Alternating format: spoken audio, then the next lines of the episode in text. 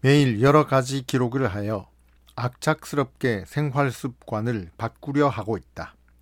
그럼에도 잘 되지 않는 것은 근본에 있는 생활 반식이 바뀌지 않았기 때문일 것이다.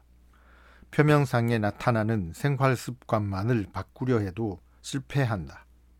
근본에 있는 생활 반식을 완전히 바꾸자. 건강하고 지치지 않는 몸, 온몸으로 한국어 교육에 집중할 수 있는 생활 반식을 다시 생각하자. 그럴 수 있다면 금주도, 운동도, 식생활도 좋은 습관이 존착될 것이다. 기록하지 않으면 재미가 없다. 숫자가 늘어나면 기쁘다. 만복이 같은 단순한 곳이라도 있을 때하고 없을 때 걷는 재미의 차이가 있다. 그날의 운동량에 대한 관심의 차이가 생긴다.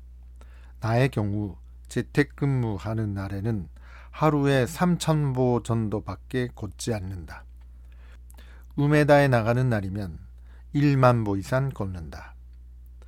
이런 데이터가 있으면 좋은 참고가 된다. 재택근무 때도 집 근처를 산책하거나 슈퍼마켓에 갈 때도 매장을 열심히 돌아다니는 등 조금이나마 마음가짐에 차이가 생겨서 걷는 횟수도 늘어난다. 매일 팔급혀펴기를 10번씩 하고 있다. 조금씩이지만 익숙해져서 편안하게 10번을 할 수 있게 된 것 같다. 횟수를 조금씩 늘리자. 무리하지 않는 손에서 발굽혀펴기와 윗몸 일으키기를 매일 하자. 어려운 문제에 부딪혔을 때 이것을 극복하면 강해진다고 느끼는 사람하고 너무 어려워서 못하겠다. 그만두자.